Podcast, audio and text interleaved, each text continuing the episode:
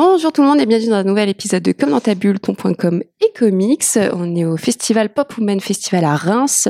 Donc on va faire une série d'interviews avec Floriane qui voilà me suit depuis un petit bout de temps maintenant sur Comme dans ta bulle pour parler notamment des femmes. C'est aussi avec elle qu'on travaille sur le livre Portrait d'Héroïne Remarquable.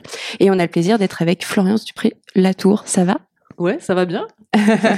Donc du coup, on va revenir un petit peu sur ton parcours, sur tes dernières BD, puis aussi on a des questions, on a travaillé sur 3 questions qu'on voudrait aborder autour de la pop culture et du féminisme pour faire lien avec notamment le festival.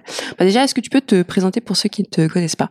Alors moi, je m'appelle Florence Dupré La Tour, j'ai une sœur jumelle, je fais de la bande dessinée depuis 17 ans et en ce moment, je travaille principalement l'autobiographie.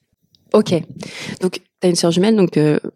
Qui est qui ? Est-ce que du coup on a la bonne Florence Dupré La Tour ? Est-ce que c'est un piège ? C'est toujours un piège. Le mystère reste entier.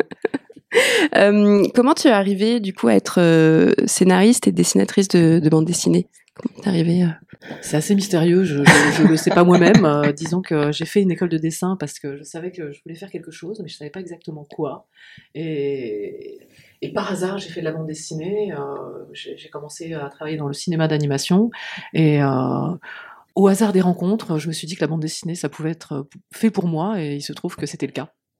Super. Est-ce que tu peux revenir un petit peu sur ton processus de création ? Comment t'arrives ?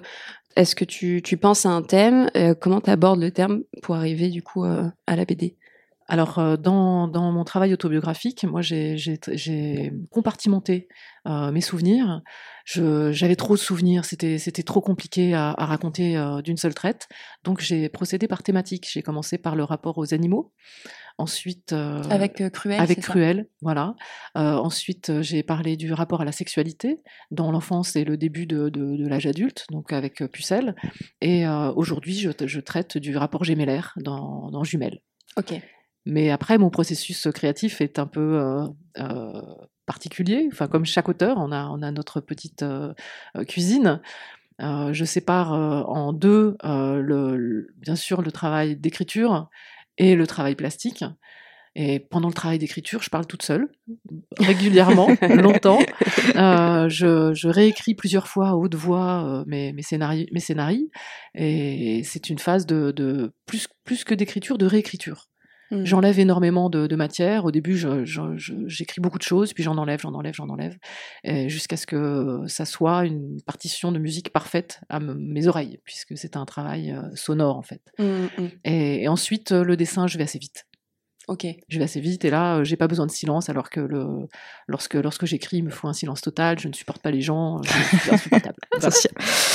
Et tu dis que... Tout d'abord, tu as travaillé dans le cinéma d'animation avant d'aller à la BD. Mais comment il est né vraiment ton premier projet de la BD ?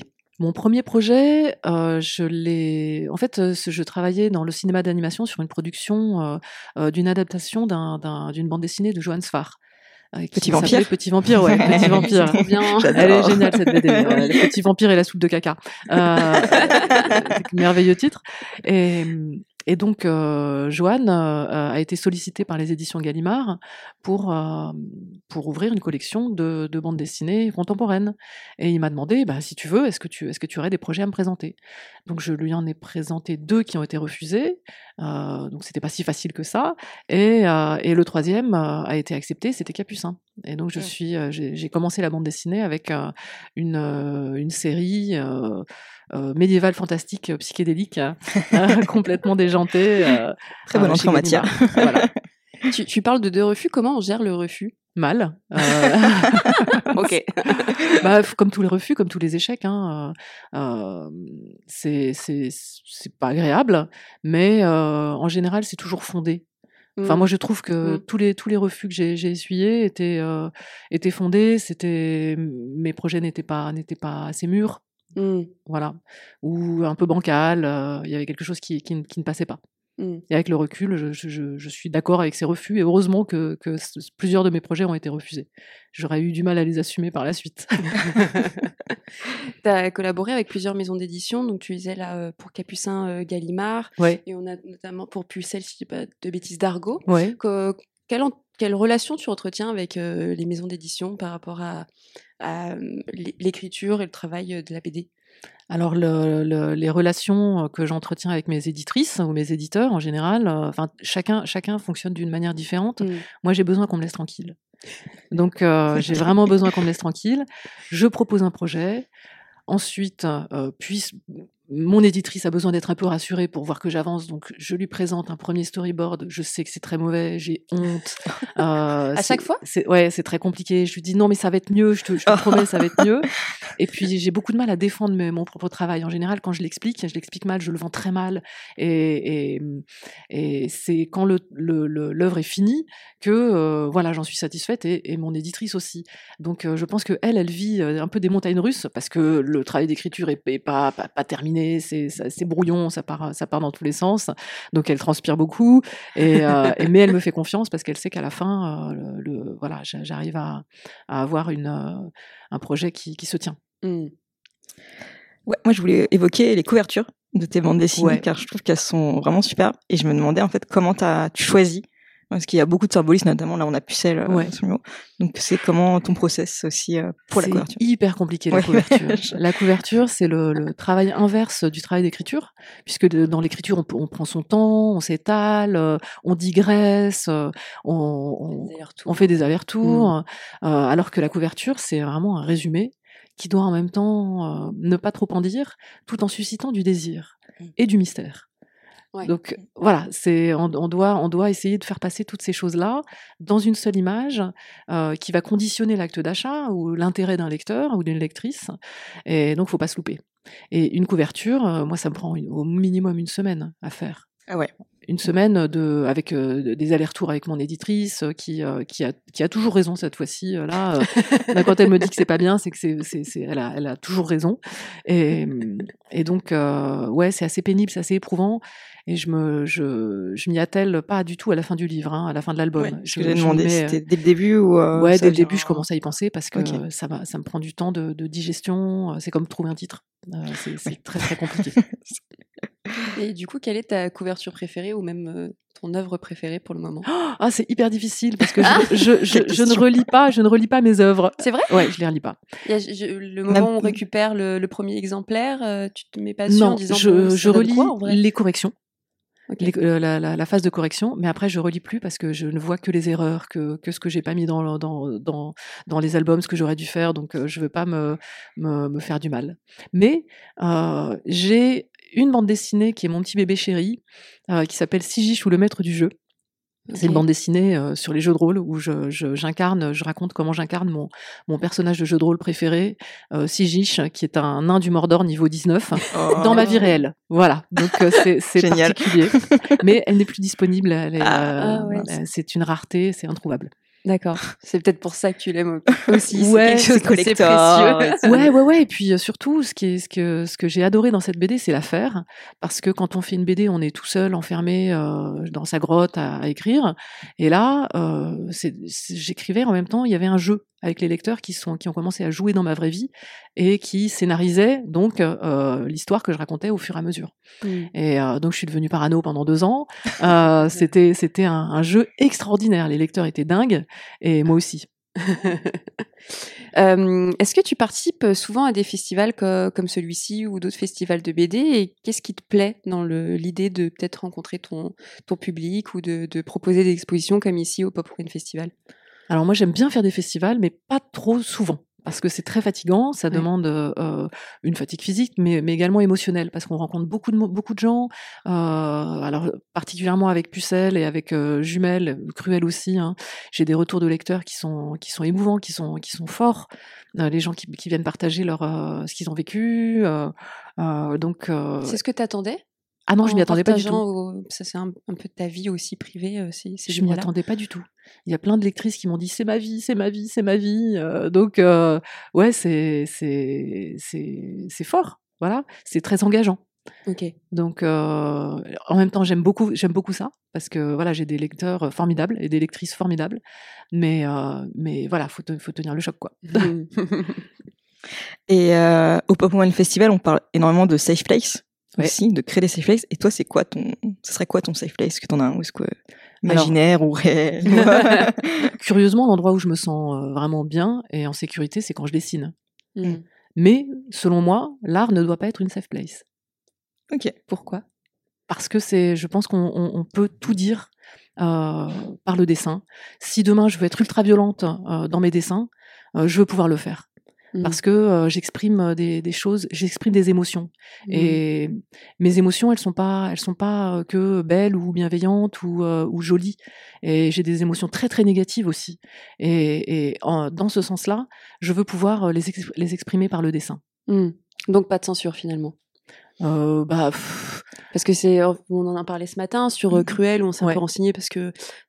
On a tout lu, mais pas ça. Ouais. Où tu parles que, voilà, autour des animaux, où tu étais un petit peu cruelle. J'ai été cruelle avec des animaux et y a des lectrices, surtout, qui n'avaient pas lu... Non, c'est pas des lectrices, c'est des gens qui n'avaient pas lu la BD et qui ont dit « Oui, c'est absolument inadmissible, c'est de la cruauté envers les animaux », alors qu'il s'agit, au contraire, d'un plaidoyer contre la cruauté envers les animaux. Mais je suis obligée d'en montrer. Si je veux en parler. Oui, vu que tu as fait ça et pour dire qu'il ne faut pas le faire. Exactement. Finalement. Donc, montrer n'est pas cautionné. Ouais. Et c'est le traitement qu'on en fait. En fait. C'est le traitement qu'on en fait, bien sûr, bien sûr. Tout dépend du curseur qu'on applique à notre œuvre. Et donc, moi, je veux pouvoir avoir le droit de tout dire, mais après, j'en suis responsable, bien sûr, de ce que je publie. Pour Céline Bago, du coup, sur le Pop Women Festival, elle retourne un petit peu l'idée de pourcentage en invitant 80% des femmes et 20% des hommes. Qu'est-ce que tu penses du quota, des chiffres autour du féminisme, hein, principalement là? Bah, on a vu qu'en politique, ça marchait très bien, donc... Bonne réponse. Voilà. C'est...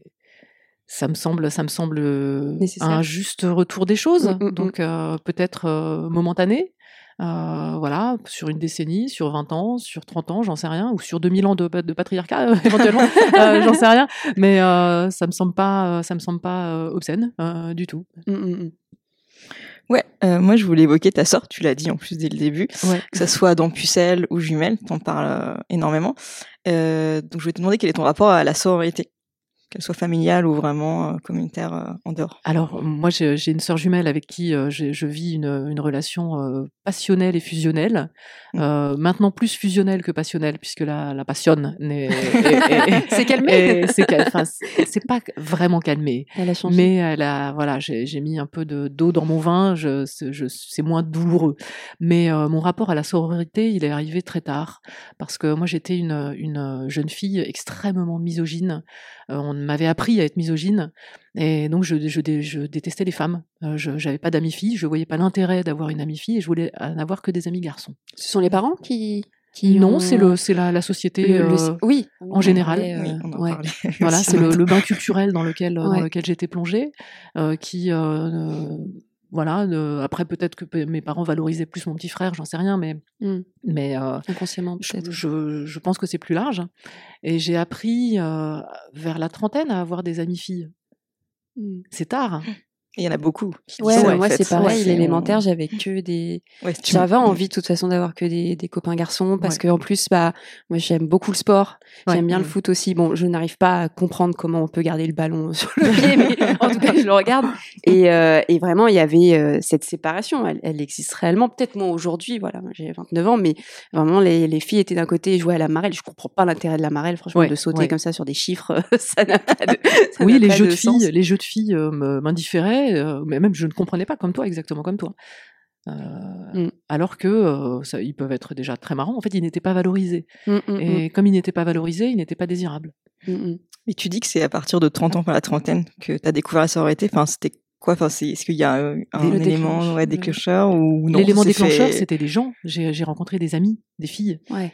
Des filles qui m'ont soutenue quand ça n'allait pas bien, par exemple. Alors que mes amis garçons avaient disparu.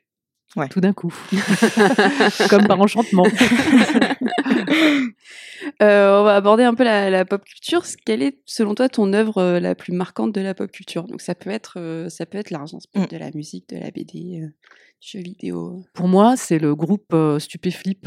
Je suis fan. J'ai jamais été fan de rien. Et je comprenais pas qu'on soit fan de quelque chose. Quand je dis fan, c'est vraiment fan. Mmh. Aller faire le pied de grue devant la salle de spectacle, être mettre complètement dingue partout dans sa chambre, mettre des posters partout. Et donc ça, c'est quelque chose que je ne comprenais pas jusqu'à ce que je découvre Stupeflip. Et là, je suis devenue complètement dingo, je connaissais toutes les paroles par cœur. Il y a beaucoup d'un champ lexical très très très très vaste. Donc dès que quelqu'un dans une conversation disait un mot qui me faisait penser à la chanson, je commençais à chanter. C'était vraiment fan hardcore. Ouais. Mais avec ma sœur jumelle, donc on se chauffait l'une l'autre. Donc ouais, j'étais très fan. Et pour toi, que veut dire le féministe aujourd'hui, dans le sens les féminismes, on pourrait dire. Les féminismes, ce qu'ils veulent dire, je pense que ça peut évoluer aussi. Oui. Ouais. Déjà, ils sont pluriels et ils sont surtout. Je sais pas ce qu'ils veulent dire, mais je comprends bien ce qu'ils veulent faire. Et qu'est-ce que ça représente pour toi, sinon vraiment aujourd'hui ? Pour moi, c'est une nécessité. C'est une nécessité, c'est absolument indispensable. J'ai des lectrices qui ont 17 ans et qui me disent encore, quand elles lisent Pucelle, c'est ma vie. J'ai vécu la même chose, donc c'est-à-dire qu'on me dise rien sur les règles, que on me dise rien sur la sexualité. Donc bien sûr qu'il y a encore énormément de travail à faire. On est encore payé entre 24 et 30% de moins que les hommes. C'est absolument inadmissible.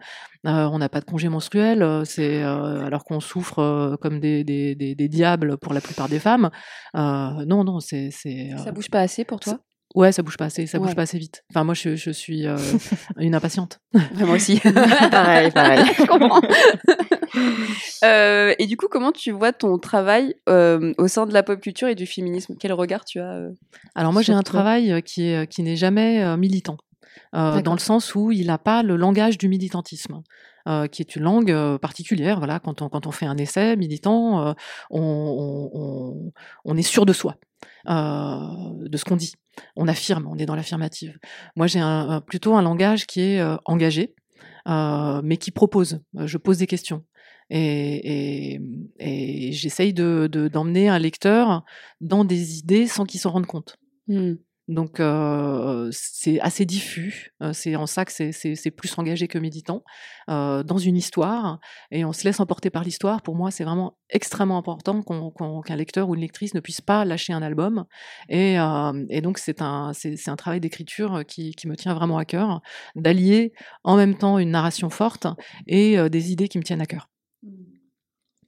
Mmh.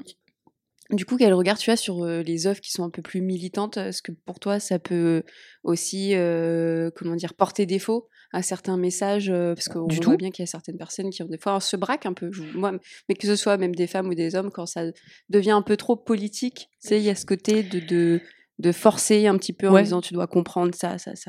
Bah non, moi je trouve ça génial qu'il y ait des œuvres militantes. Moi, elles m'ont sauvé la vie, les œuvres militantes. Donc quand je connaissais pas le féminisme, j'ai découvert ça vers 30 ans avec la sororité d'ailleurs. Donc ça a été absolument indispensable. C'est des outils formidables. Mais après, le champ de l'art et le champ du militantisme, ce sont deux champs différents, parfois qui se rencontrent. Quand on lit Virginie Despentes, elle a une langue tellement particulière qu'on voit que c'est vraiment très très mélangé. Elle est entre le militantisme et l'écriture personnel, alors qu'il y a des essais qui vont pas moins rentrer en tout cas dans le cadre du roman par exemple, mais qui sont indispensables. Je pense par exemple au travail de Valérie Rey-Robert, qui est génialissime. Moi, je l'ai découverte sur internet avec son blog Crêpe Georgette. Ça m'a sauvé la vie. Enfin, ça m'a plombé aussi, mais parce que c'était vraiment pas drôle, mais c'était passionnant. On va aborder un petit peu la communication, parce que moi, du coup, je suis community manager dans les comics et la BD, donc dans mon podcast, il y a toujours des petites questions sur ça. Est-ce que tu es active sur les réseaux sociaux ? Ouais, mais je suis nulle.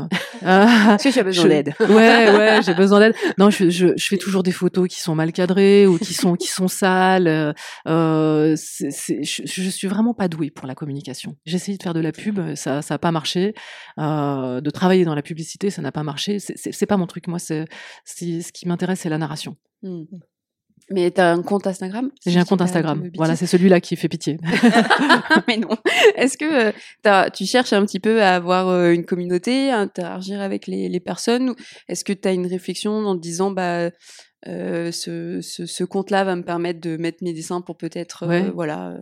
Alors, je mets quelquefois des dessins ou des peintures, mais j'avoue que moi, j'ai un tempérament de mateuse. Donc, je regarde plutôt le travail des autres. Mmh. J'y suis plutôt pour aller voir le travail des autres. Et après, bon, il y a des gens qui s'abonnent à mes pauvres parutions, mais... mais ouais, j'ai toujours été une regardeuse. Et okay. J'interagis assez rarement, même très rarement sur les réseaux sociaux. Ok. Et donc tu regardes quel artiste sur Instagram que tu dis que tu mates ? Plein. Oui. Je sais pas, moi, il y a Myriam Mal que je suis, Catherine Meurisse. Enfin, je suis nulle en name dropping. Bon, donc voilà, je m'arrête là. C'est très bien. Il y en a deux, c'est bien. Ouais. C'est très bien déjà. Vas-y. Ouais, on voulait finir sur. Ouais. Est-ce que tu as un prochain projet en cours ou pas du tout? Ouais, j'ai le tome 2 de Jumelle sur lequel je travaille en ce moment. J'ai vu qu'il y avait, c'était écrit tome 1. Ouais. donc ça me prend tout mon temps en ce moment, en plus de la peinture à l'huile, des portraits à la peinture à l'huile. Ok. Que je fais pour moi. Ok. Voilà, personnel. Mmh. Okay. Qui est pas, t'as pas une volonté de. Non, je fais une exposition, quelque chose comme ça. Pas pour l'instant. C'est assez intime. Je peins ma famille.